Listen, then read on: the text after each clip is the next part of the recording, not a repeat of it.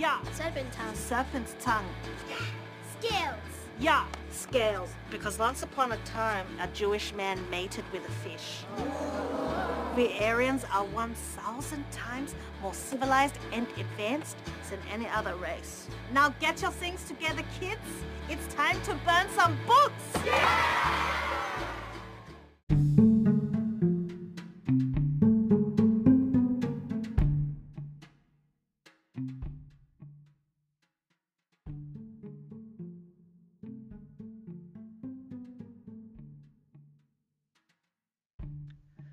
everybody. Welcome back to the Modern History HSC podcast.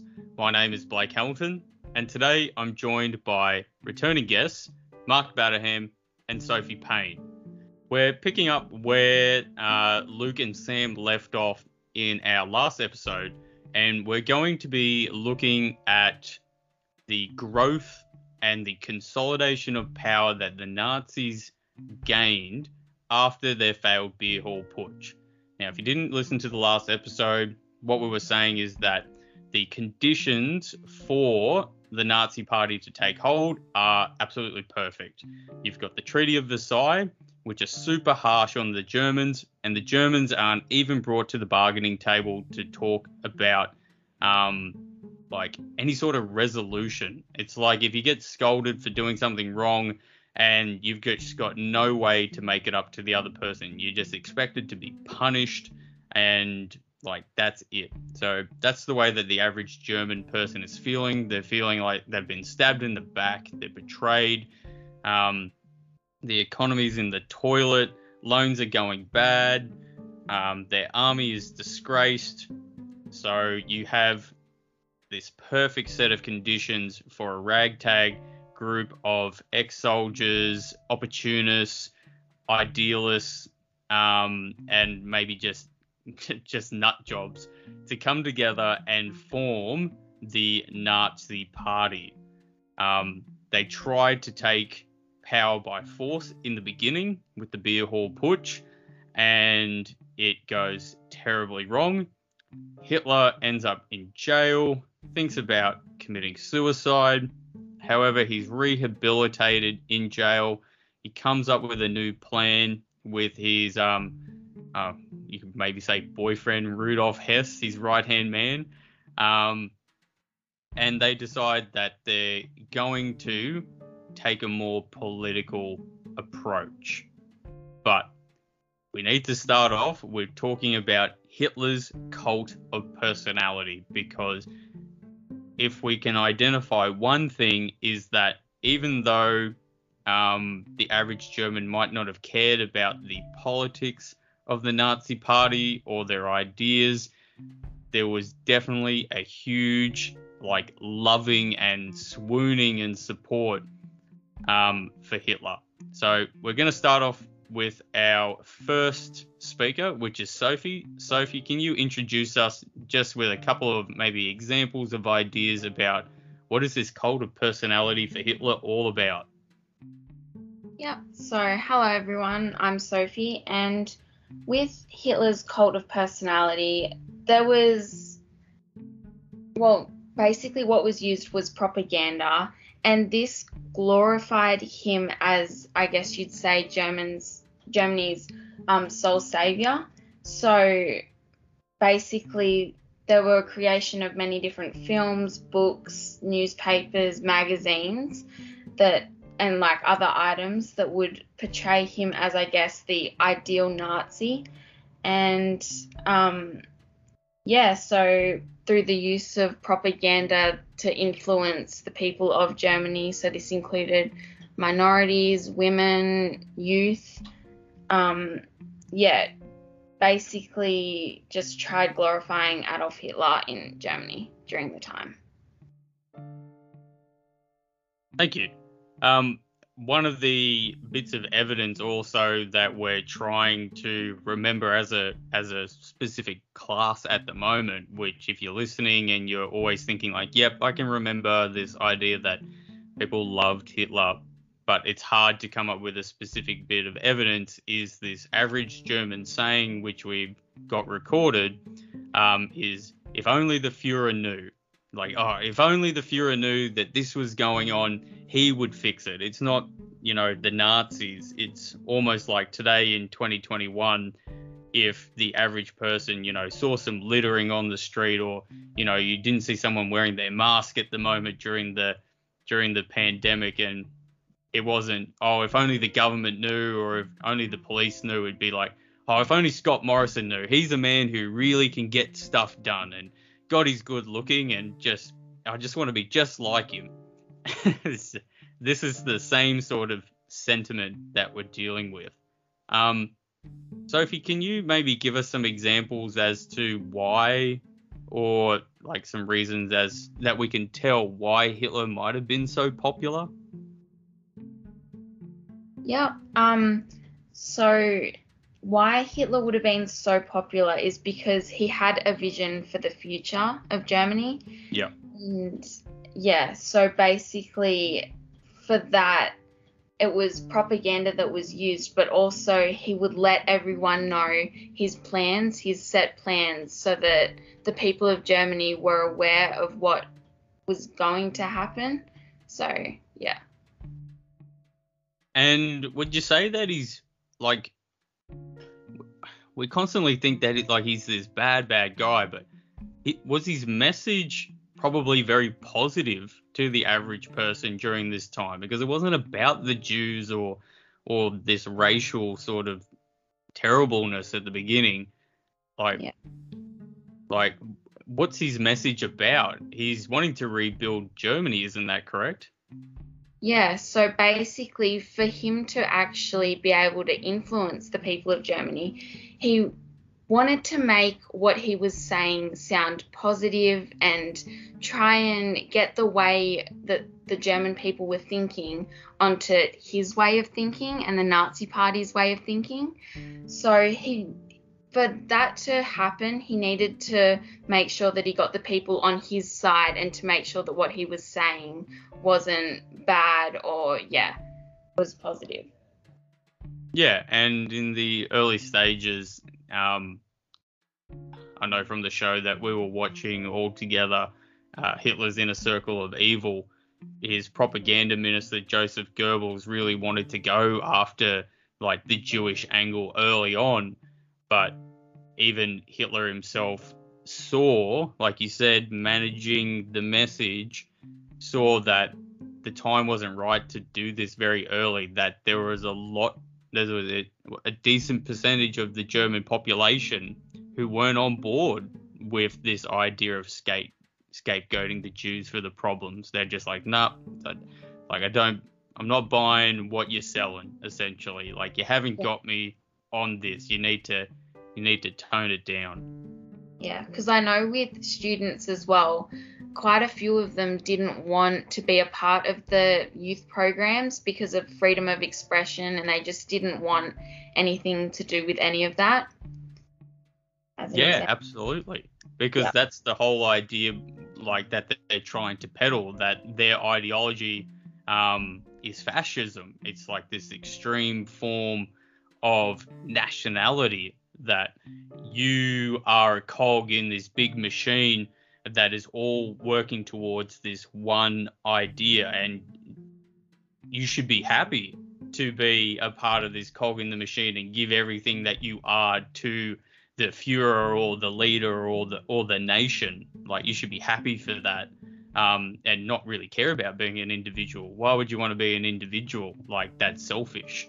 So yeah that sort of community as that idea gets more popular only just feeds into itself.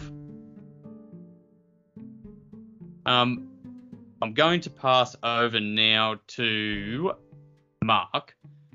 Mark, we've talked about Hitler being popular, good at managing the messaging um, for like getting the average German person on board. Um, but how else were the Nazis consolidating power? Maybe like politically, like changing legislation. What are some bits of evidence other than just saying like the, the top level stuff?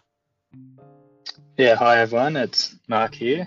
Um, yeah, Hitler and the Nazis were um, really just wanting to be in their own lane. And so I guess the most notable thing that they'd, they've done to um, consolidate power would be the Night of the Long Knives, where they purged a lot of their um, political opponents. And this kind of allowed them to um, the, allow the German people to just focus on their message. And they're also doing a lot of um, staging events like the Reichstag fire, which was their German parliament. And they were using scapegoats and blaming it on, I think it was a communist that they did it. And this was to try and fire up the German people and try and get to the heart of them so that they could direct their anger, anger towards um, these communists and Jews, and they'd kind of resonate with their message that the Nazis were portraying.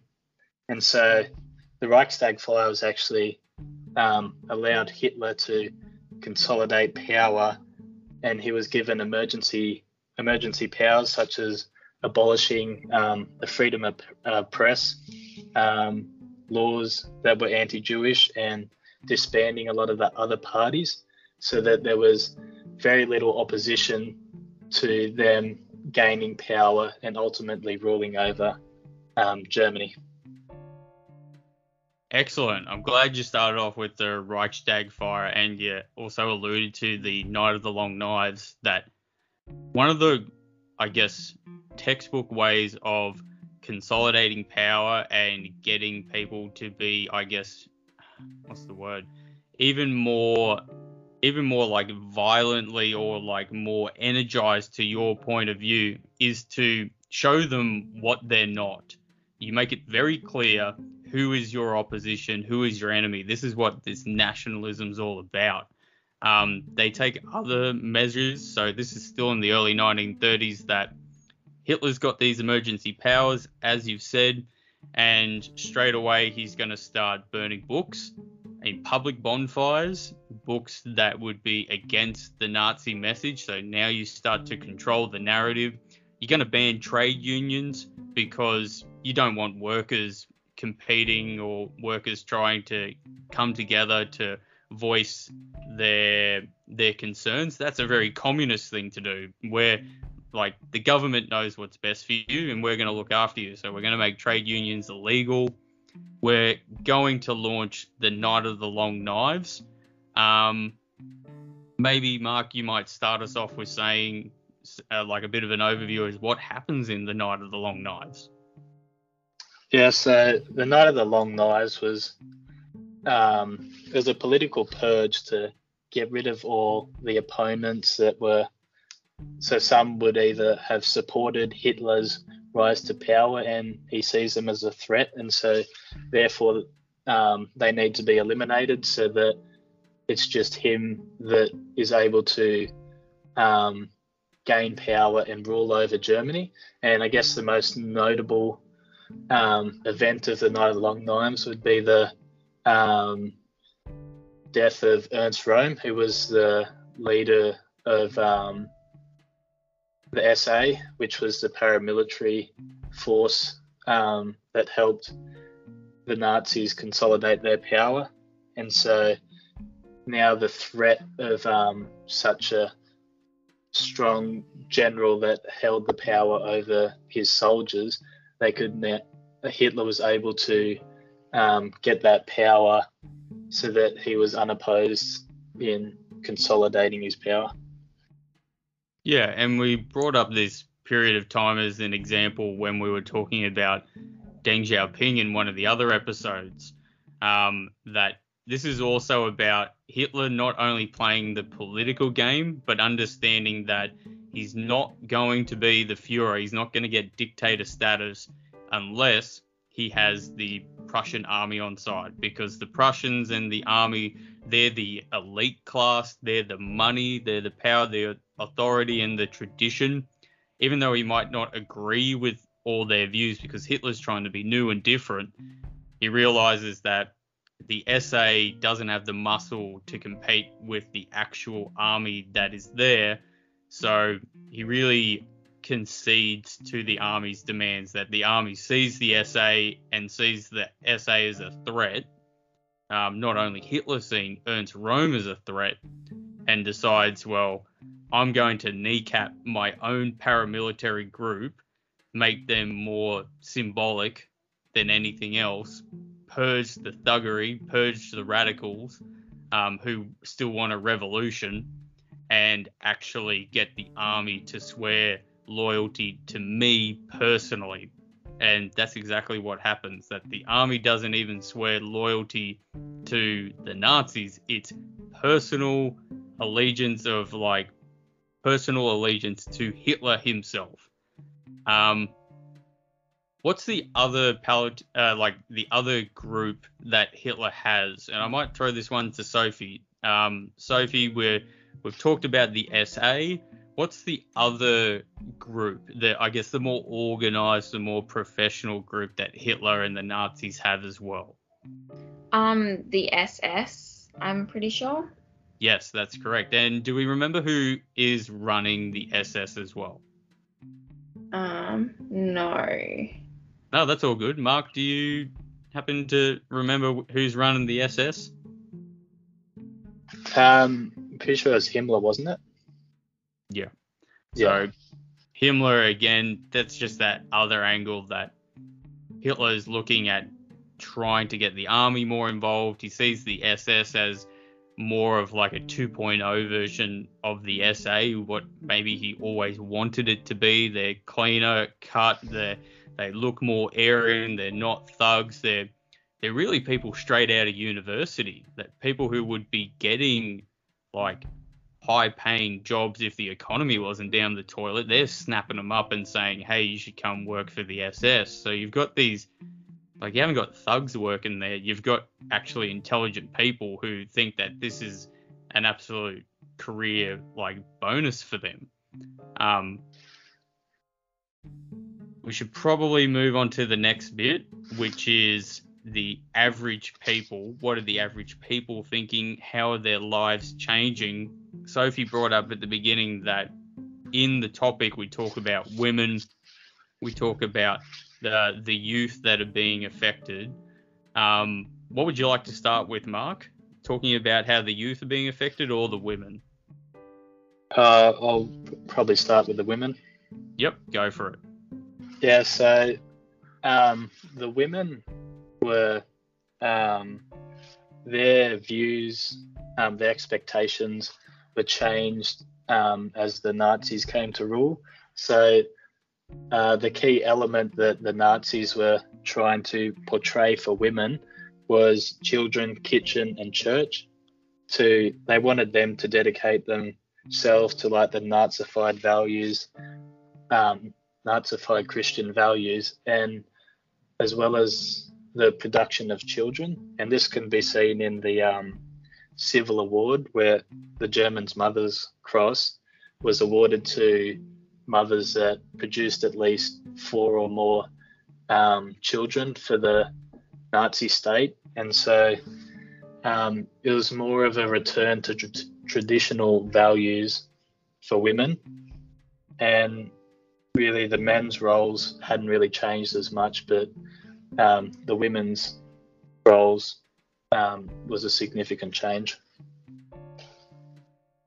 Yeah, and this came up as one of our trial questions as well. That when we were talking about how did life change for particular groups within Germany, um, that quote that you brought up, which was children, church, and um, Kitchen. uh, kitchen, is that a saying? And can you remember? Is that a saying that that Hitler or Goebbels came up with, or where did that come from? That's a good question. That's right. It came Um, from the came from the Kaiser.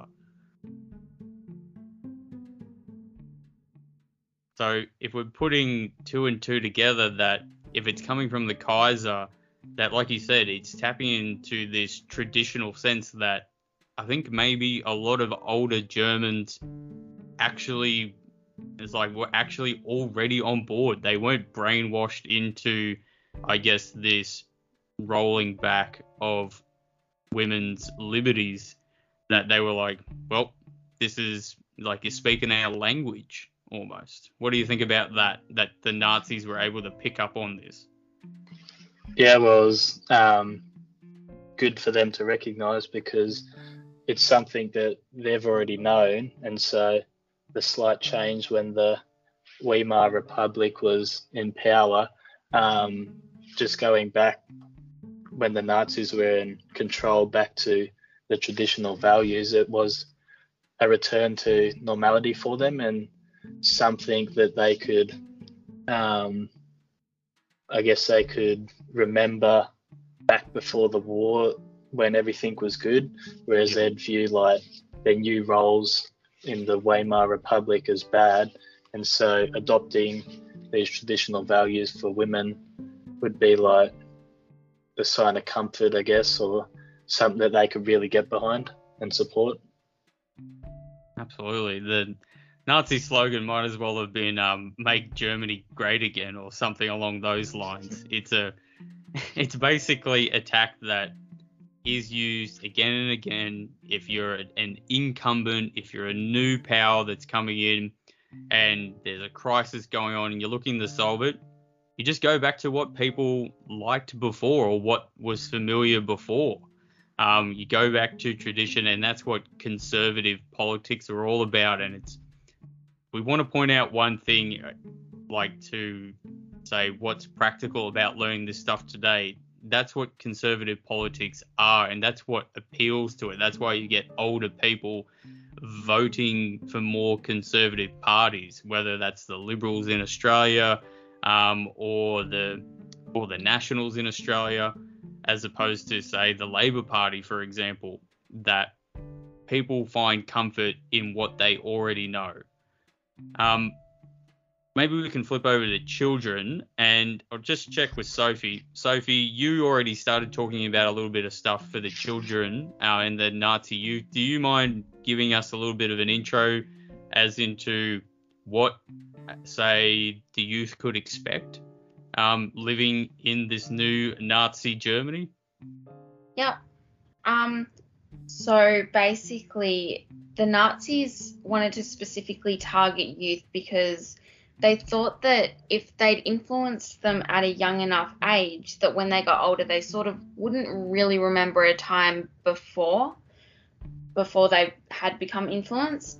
So, yeah, basically, they just would hold different youth programs and the school and stuff they'd all have books and basically Nazi propaganda and whether or not the youth would actually want to go through with the youth programs was yeah basically a different thing because basically um because of freedom of expression and whether they wanted to or not yeah that that's sort of yeah the Nazis trying to influence them.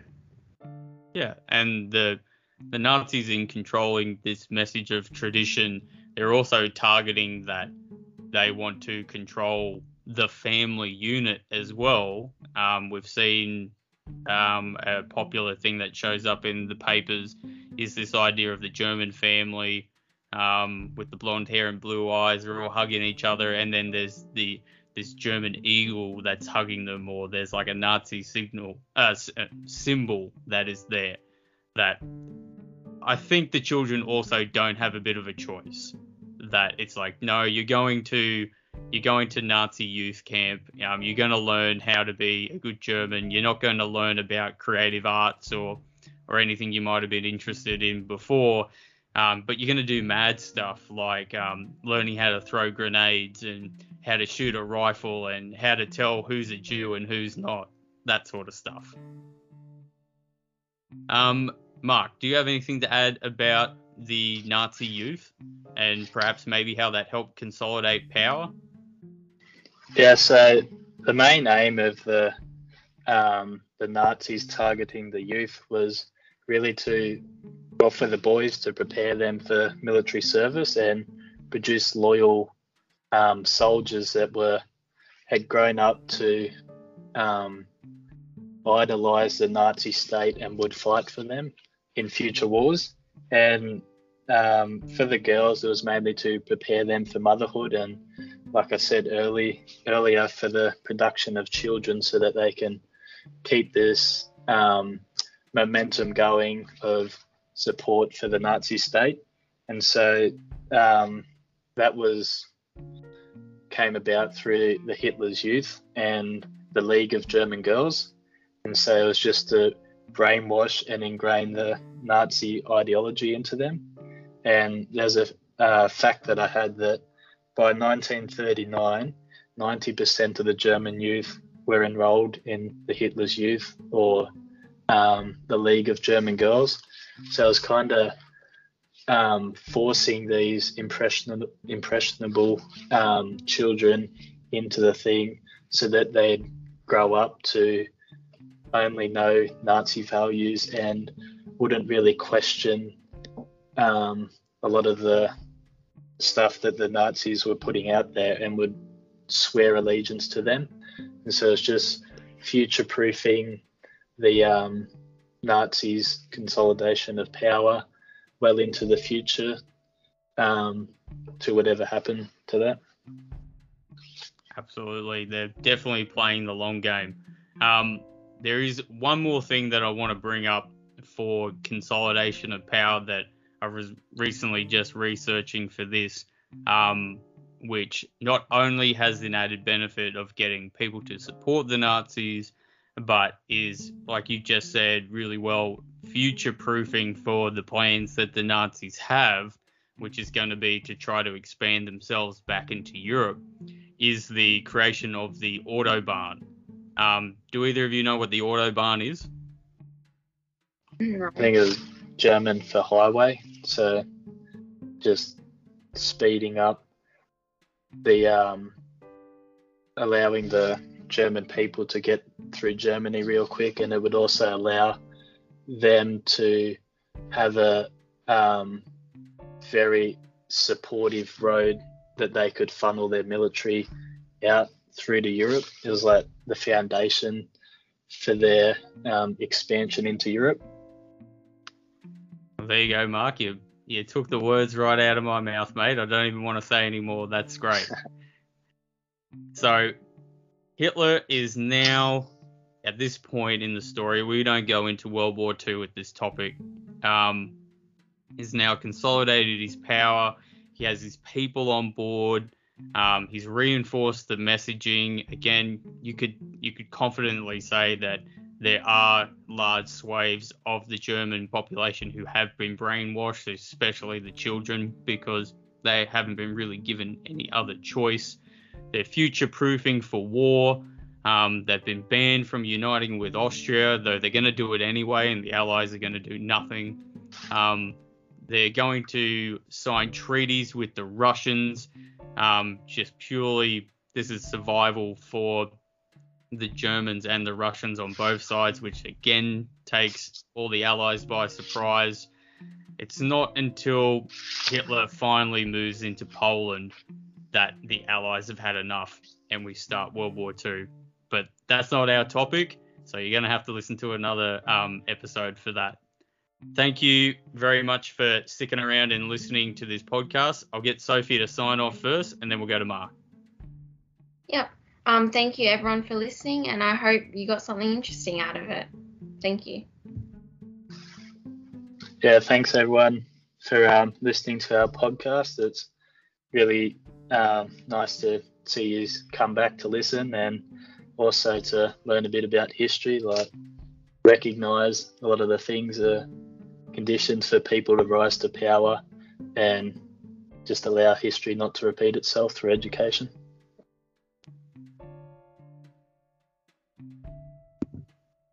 Absolutely. Very important. Radio. We're going to finish up here. Hope you tune in to our next episode.